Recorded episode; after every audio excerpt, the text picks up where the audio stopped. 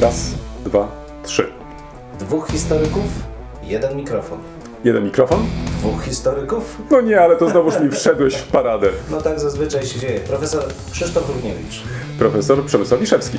Próbujemy nagrywać to, co nas ciekawi, to, co nas kręci, ale zawsze w kontekście historii. Chcemy pokazać, że w historii można poznawać się w różny sposób.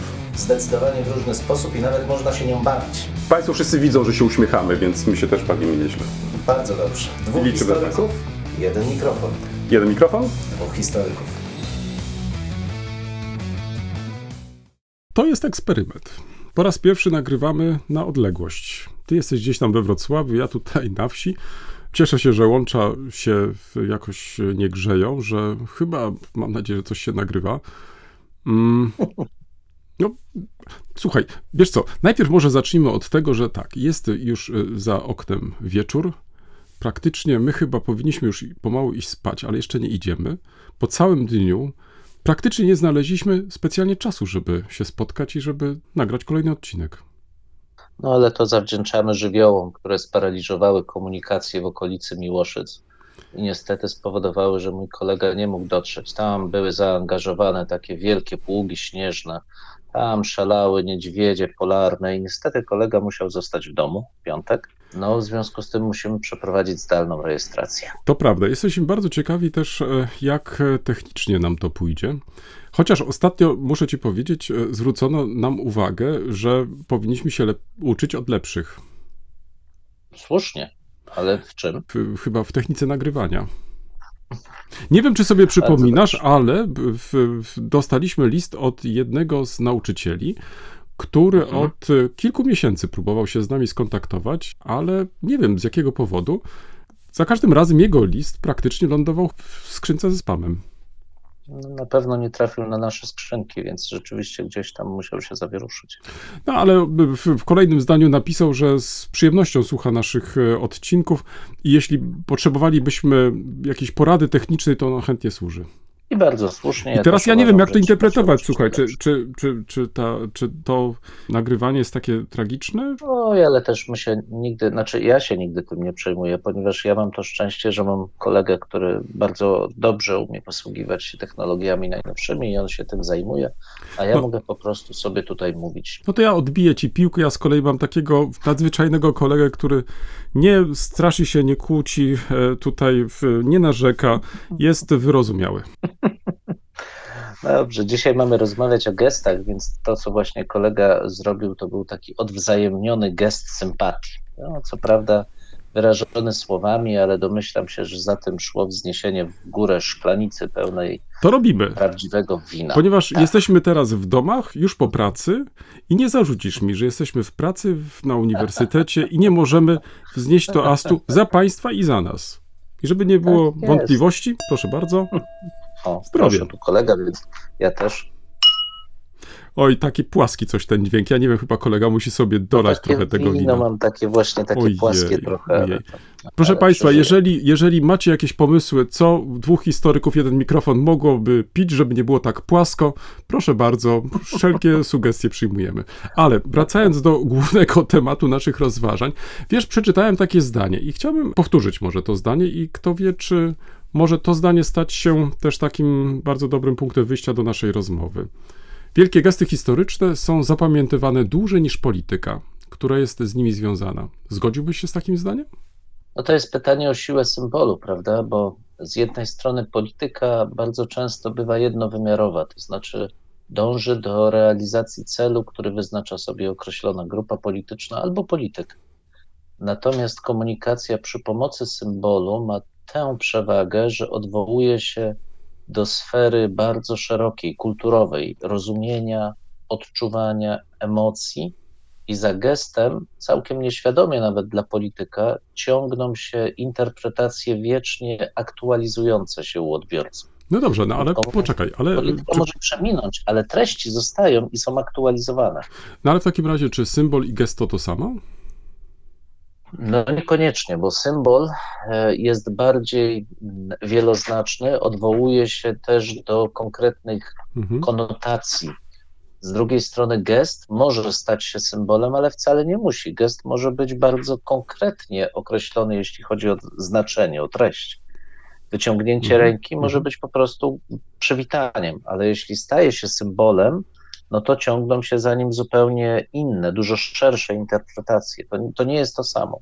To porozmawiajmy może o tym kontekście historycznym, bo żeby jakiś symbol stał się y, gestem, albo też odwrotnie, to coś chyba musi za tym stać, prawda? Coś więcej.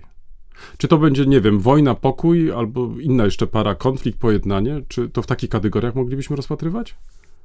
Wydaje mi się, że dużo szerszy, bo żeby gest stał się symbolem, musi zaistnieć w bardzo określonym no, polu semiotycznym, to znaczy w takim, w takim otoczeniu, w takim miejscu i czasie, że będzie to wywoływało dużo szersze skojarzenia niż to bazowe, Mhm. bazowy gest. Tak jak wspomniałem o wyciągnięciu ręki, to jeśli spotka się dwie osoby, nawet dwóch polityków i wymieni się potrząśnięciem ręki, no, okej, jest to gest przyjaźni, zaufania, otwartości, wszystko w porządku.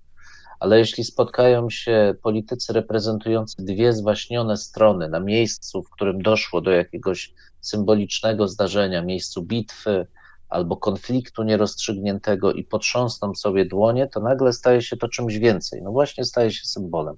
Czyli żeby gest stał się symbolem, musi współgrać z tym szerszym polem semiotycznym.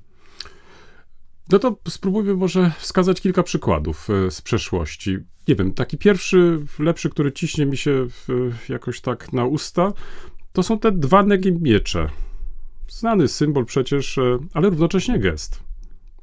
E, Powielany zresztą w następnych stuleciach. A dzisiaj nawet też go można zobaczyć czasami w niektórych miastach na tak zwanych ziemiach nowych, albo jak kto woli, tych, które znalazły się w granicach państwa polskiego po 1945 roku, żeby tym samym udowadniać naszą obecność. No szerzej nawet, bo przecież jak dobrze pamiętam, one zostały adoptowane do tego znaku um, określającego miejsca pamięci, miejsca męczeństwa narodu tak, polskiego. to prawda, masz rację. Mhm, światowej. mhm, to tak. prawda. No i o, oczywiście to jest klasyczne takie przeniesienie, zresztą bardzo ciekawe, bo nawiązanie do wydarzenia, które bardzo możliwe, że w ogóle nie zaistniało, ale zostało opisane przez Jana Długosza i miało podkreślać pychę tych, którzy te dwie na dwa nagie miecze rzucają przed Jagiełem, pychę zakonu krzyżackiego, a potem po 1945 roku zostało zaadoptowane jako gest podkreślający moc narodu polskiego, który przezwycięża pychę niemiecką, pychę nazistowską. Czyli do tego, tych mieczy Też- miało się ginąć. Tak, miało się ginąć, ale to też było coś więcej. To znaczy, tutaj ta druga strona pokazywała, że jest tak potężna, że po, może przekazać nawet część swojego uzbrojenia, że się nie boi, że tak w domyśle, że w przeciwnik Polacy, król Jagiełło, nie jest w stanie, nawet dysponując tak e, dodatkowym orężem udostępnionym przez tych, którzy wyrzekają się części swojej siły, pokonać swoich przeciwników. Po prostu przeciwnik jest zbyt potężny. No ale tak, tu chodziło przede wszystkim, żeby wzmocnić ducha walki, żeby też e, pokazać stronie przeciwnej, że się jej nie boimy, że z otwartą przyłbicą stajemy do boju.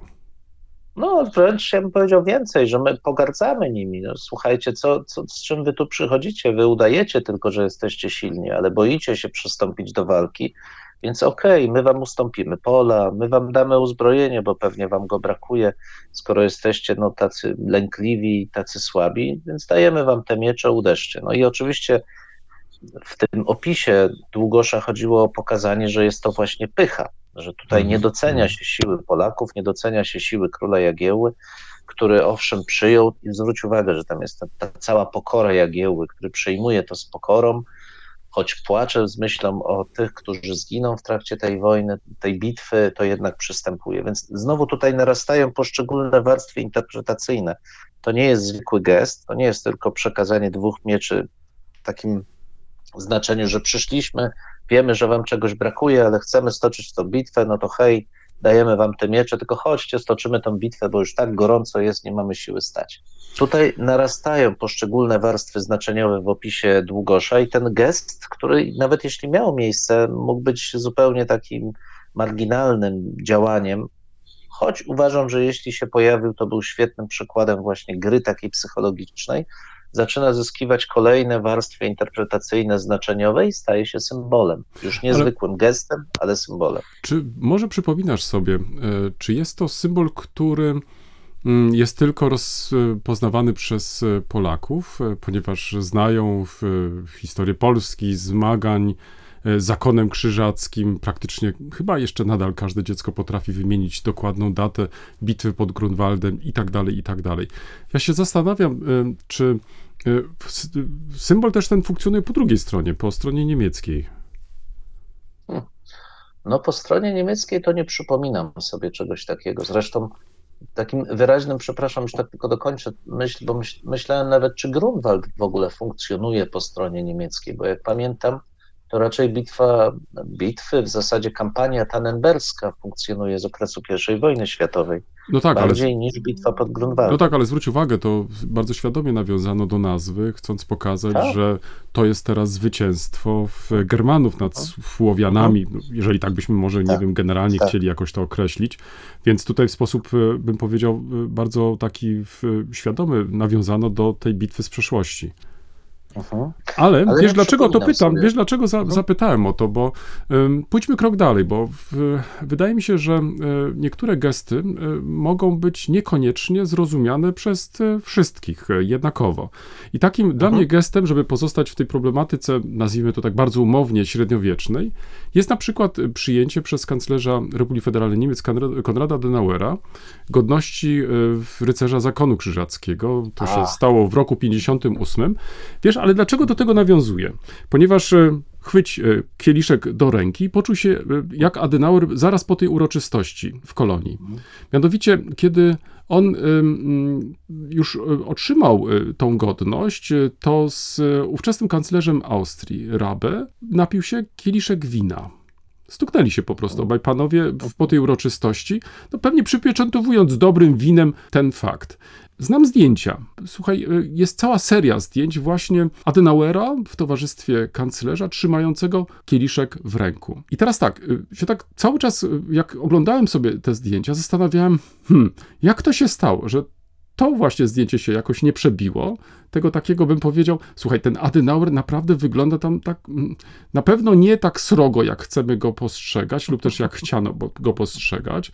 Na pewno jako te, nie tego rewanżysty i tak dalej, i tak dalej, tylko po prostu jako starszy pan, świetnie się bawiący, do tego praktycznie, hmm, to, że Adenauer przyjął tą godność, to przede wszystkim dlatego, że on wcześniej znał zakon krzyżacki z jego misji charytatywnej. I praktycznie dla niego to nie było żadnego problemu, ażeby właśnie taką godność przyjąć. Yy, Dlatego on się wręcz nawet cieszył, że proszę bardzo, taką godność posiada i oprócz tego może się spotkać przy okazji ze swoim kolegą z Austrii. Natomiast co zrobiła propaganda e, komunistyczna? No, propaganda komunistyczna naturalnie wykorzystała motyw e, mm, e, Adenauera w płaszczu rycerza zakonu krzyżackiego, zwracając uwagę na pewną kontynuację antypolskiej polityki niemieckiej, starając się pokazać właściwie tą tysiącletnią wręcz tradycję antypolskiej polityki Niemiec i tak dalej, i tak dalej. I zwróć uwagę, że praktycznie e, no, wydarzenie, gest, można powiedzieć, no, o charakterze symbolicznym, no, to nie ulega wątpliwości, został e, całkowicie e, niezrozumiany, można wręcz nawet powiedzieć, mm, dla jednych to właśnie było uosobienie rewanżyzmu, a dla drugich to po prostu coś normalnego, coś, co się zna nawet ze swej przeszłości, jako coś pozytywnego i tak dalej, i tak dalej. Ty zakładasz w ogóle tutaj dużą dozę dobrej woli ze strony obu stron, że tak powiem.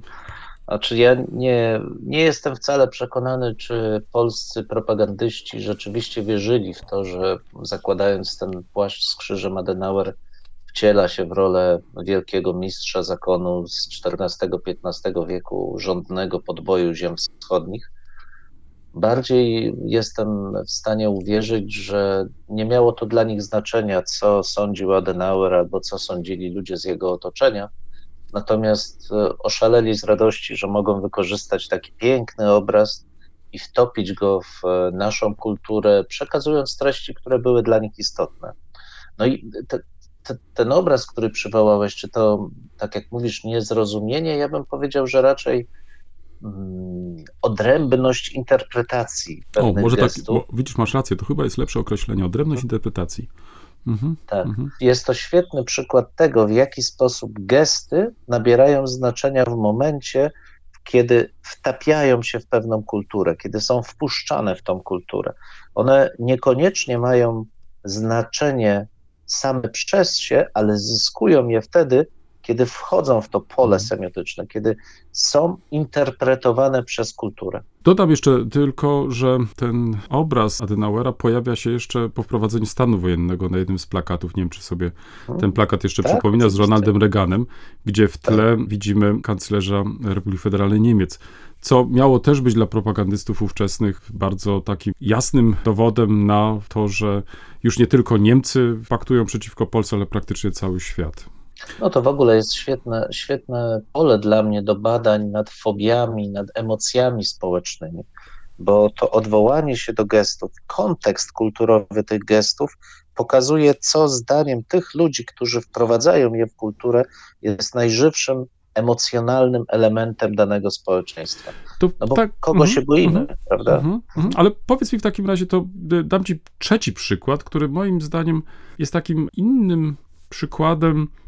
Być może, nie wiem, czy uda nam się w trakcie tej rozmowy stworzyć jakąś taką typologię tych y, gestów, ale na pewno on jest trochę inny. To znaczy, różni się od tych wspomnianych wcześniej dwóch y, nagich mieczy, teraz y, tego Adenauera, ale zostańmy przy tych przypadkach niemieckich. No, za kilka dni będziemy obchodzić 50. rocznicę podpisania układu normalizacyjnego między Polską a Republiką Federalną Niemiec, ale ten układ to nie wszystko, bo ten układ także przeszedł do historii e, dzięki e, wcześniejszemu gestowi e, kanclerza wschodnio-niemieckiego Willego Brandta, uklęknięciu przed pomnikiem bohaterów getta w Warszawie. I teraz zwróć uwagę, no przecież e, sam fakt uklęknięcia jest takim bardzo wymownym symbolem i praktycznie nie powinno to budzić żadnej kontrowersji, a jednak wydaje się, że do dzisiaj budzi kontrowersje, bo jeśli na przykład uwzględnisz sobie niektóre wypowiedzi na, e, w Twitterze w tym kontekście, to na przykład e, znajdziesz takie określenia pusty gest, e, mydlenie oczu,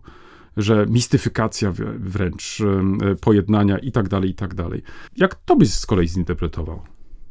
Znaczy wiesz, no, to jest y, jakby szerszy problem, to znaczy znowu wchodzimy w tą y, z jednej strony sferę teorii. Gesty, jeżeli są wprowadzane w, w taką przestrzeń kulturową, która no, wyklucza przejęcie interpretacji zamierzonej przez osoby, które ten gest wy, wykonuje, no to nie ma szansy na przebicie się tego. Jeżeli ty wykonujesz wobec kogoś pojednawczy gest, to może to być zinterpretowane albo gest dobrej woli, albo jako zasadzka, albo jako twoja słabość. Mhm. To, to naprawdę bardzo dużo zależy przede wszystkim od tego, na ile obie te komunikujące się społeczności są w stanie wypracować tą wspólną płaszczyznę, w której rzeczywiście komunikują się wokół tych samych wartości w ten sam sposób.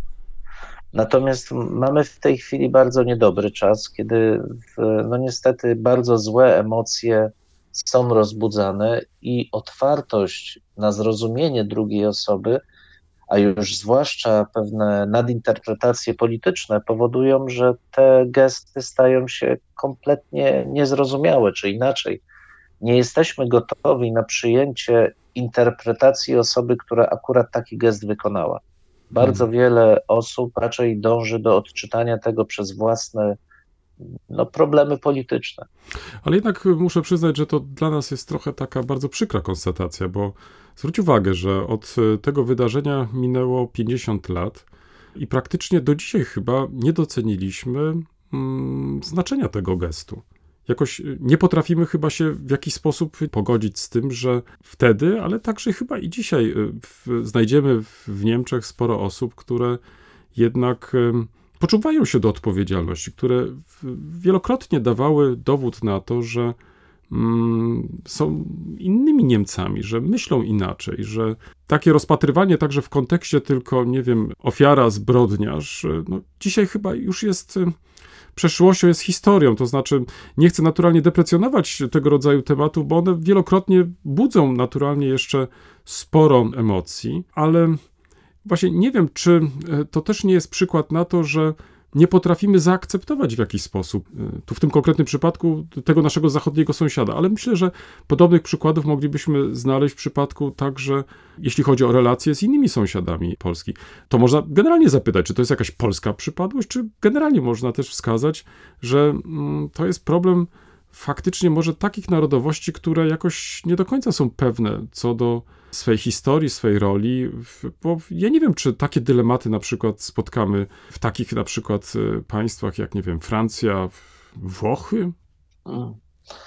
No nie wiem, tu wiesz, bo- bałbym się wypowiadać za, jakby za wszystkich, natomiast w, akurat chyba w naszym przypadku problemem jest to, że nie potrafimy, czy może inaczej, że są osoby, są grupy społeczne, które nie potrafią pogodzić się z tym, że lepiej jest współpracować, niż udawać, że jest się silniejszym, niż się jest tak naprawdę. Mhm.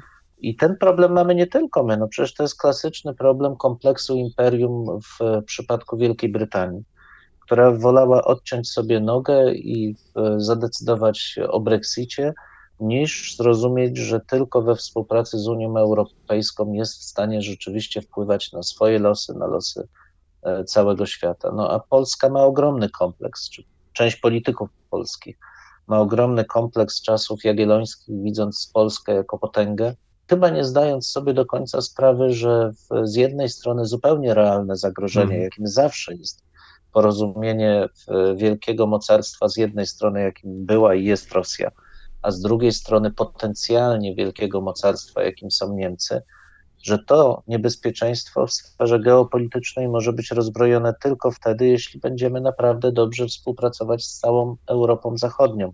I mamy unikalną szansę, kiedy Niemcy rzeczywiście zamiast dominować politycznie i gospodarczo, na co mają wszelkie, do czego mają wszelkie możliwości. ilość instrumentów też, tak. Tak, chcą współpracować i tworzyć wspólną Europę właśnie dlatego, że rozumieją traumę II wojny światowej i swoją odpowiedzialność za to. Ja, nie, nie, ja przyznaję, że ja tutaj trochę jestem bezradny, bo ja nie rozumiem tej, ja nie rozumiem tego niezrozumienia sytuacji, w której Mm, jesteśmy. mm. Nie potrafię na to odpowiedzieć. To powiedz mi w takim razie, czy potrzebujemy jeszcze y, gestów, y, czy jest to dla nas ważne?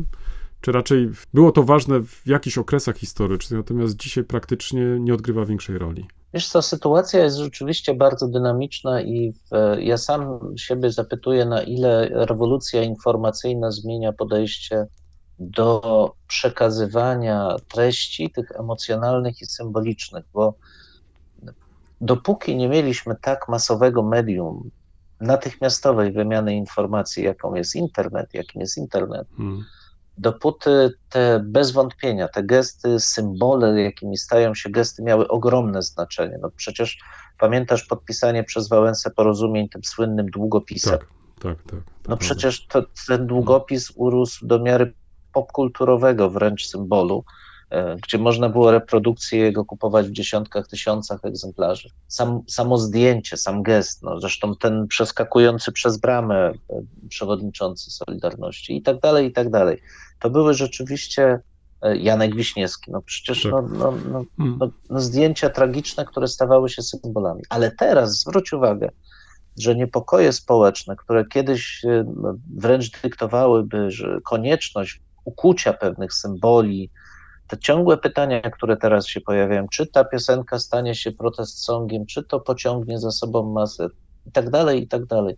Tymczasem zalew informacji powoduje, że wszystko, co wydaje się wstrząsające w dniu X, za dzień X plus 3, X plus 4 nagle jest przywalone całą masą innych wstrząsających i równie pociągających masy informacji. Czyli ta Więc ja jestem fragmentaryzacja życia, tak, czyli ta fragmentaryzacja życia codziennego powoduje, że także te nasze dyskursy, które dotąd prowadziliśmy, mm, stają się takie bardzo miałkie. To znaczy, że tak naprawdę za chwilę są już inne rzeczy, przynajmniej takie, które nam się niejako narzuca.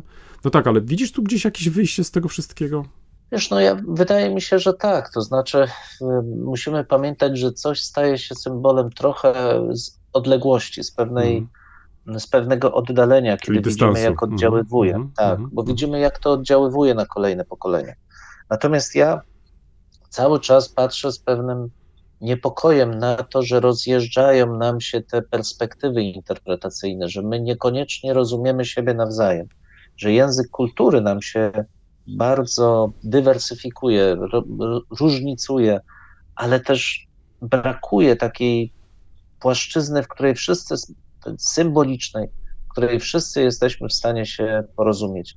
Jeśli jej nie ma, no to nic nie stanie się symbolem, bo każdy będzie odczytywał to na dziesiątki sposobów i nie będzie tego połączenia, więc co, co budzi moją, mój pewien optymizm, bo ja zawsze staram się być optymistą w naszym dyskursie, to to, że są jednak wartości uniwersalne, wspólne. Takimi wartościami jest dążenie do wolności, dążenie do otwartości.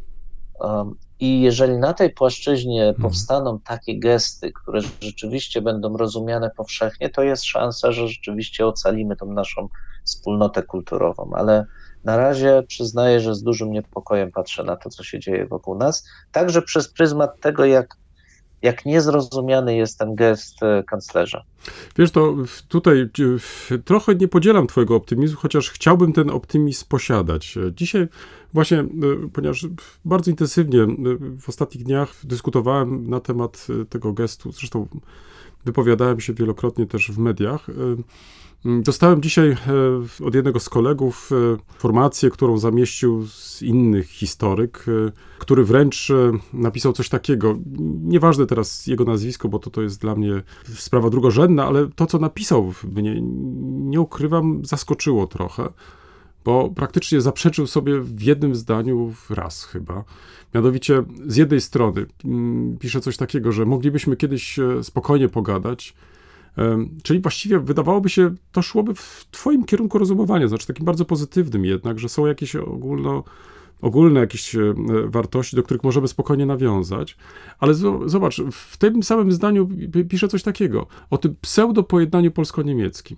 Czyli tak, z jednej strony tak. mamy otwierać, mamy spokojnie porozmawiać, ale już tutaj masz tą kwalifikację pseudo-pojednaniu polsko-niemieckim. Wiesz, ja chętnie oczywiście, jak wiesz, biorę udział w tego rodzaju debatach, może w, niekoniecznie właśnie w tak ustawionych, ale mnie się wydaje, że e, no, znaczy, ja nie wiem, ja bym tak nie sformułował tego zdania. To znaczy, wyrażając swoją chęć e, dyskusji, raczej starałbym się wskazać pewne argumenty, które na przykład przemawiają za albo przeciw, natomiast nie kwalifikowałbym tego od razu na samym początku i w tym samym zdaniu, że z jednej strony chcę rozmawiać, ale teraz o czym? Już od razu pokazując o pseudopojednaniu, czyli ustawiając niejako dyskusję, czyli już wiem z góry tak naprawdę, co ja o tym wszystkim sądzę. Hmm, dla mnie to jest trochę dziwne podejście. Znaczy, wiesz co, ja, ja, myślę, że trochę jesteśmy tutaj zatruci, ja to powiem z żalem takim pewnym, zatruci złą historią, to znaczy wykorzystywaniem historii do celów obłudnych, do celów politycznych. To nie dotyczy tylko Polski, bo i w Niemczech są takie środowiska, hmm. ale akurat w tej chwili w Polsce one są najbardziej wyraźne. To znaczy, no, nie, nie wiem, czy, czy, czy ludzie potrafią się pogodzić, że II wojna światowa skończyła się już dość dawno, że kilka generacji minęło i że najmłodsza generacja patrzy na II wojnę światową jako opowieść o podróży drużyny pierścienia u Tolkiena. Że to, co się liczy w tej chwili, to jest to, że ci ludzie muszą ze sobą współpracować. A w kwestii geopolitycznej, że mamy ogromne niebezpieczeństwo ze strony Rosji, ze strony dominacji Chin, że mamy wiele problemów, które będą wyrastały z kłopotów klimatycznych, migracyjnych, Afryki, która będzie dotknięta za chwilę przerażający sposób zmianami klimatycznymi. Tak. A my, hmm. a my kłócimy się o to, czy mamy pseudo-pojednanie dotyczące II wojny światowej.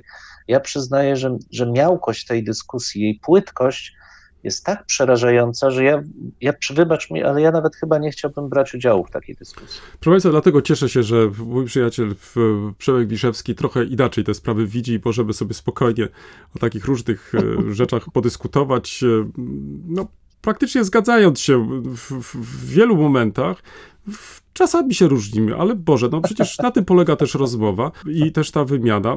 Czasami podlewamy to sobie winem, bo wydaje nam się, że być może, ja nie wiem, gdyby ci politycy też od czasu do czasu napili się być może wina, może te rozmowy także ich między sobą by całkiem inaczej wyglądały. Nie wiem, nie mam zielonego pojęcia, ale kto wie, no może w, w, też na zasadzie takiego ćwiczenia, co będzie po prostu lepsze. Przemku, na twoje zdrowie na Twoje zdrowie i niech to będzie gestem. In vino veritas, Jeżeli szczerze ze sobą rozmawiamy, to dużo szybciej znajdziemy porozumienie niż kiedy zasłaniamy się ideami.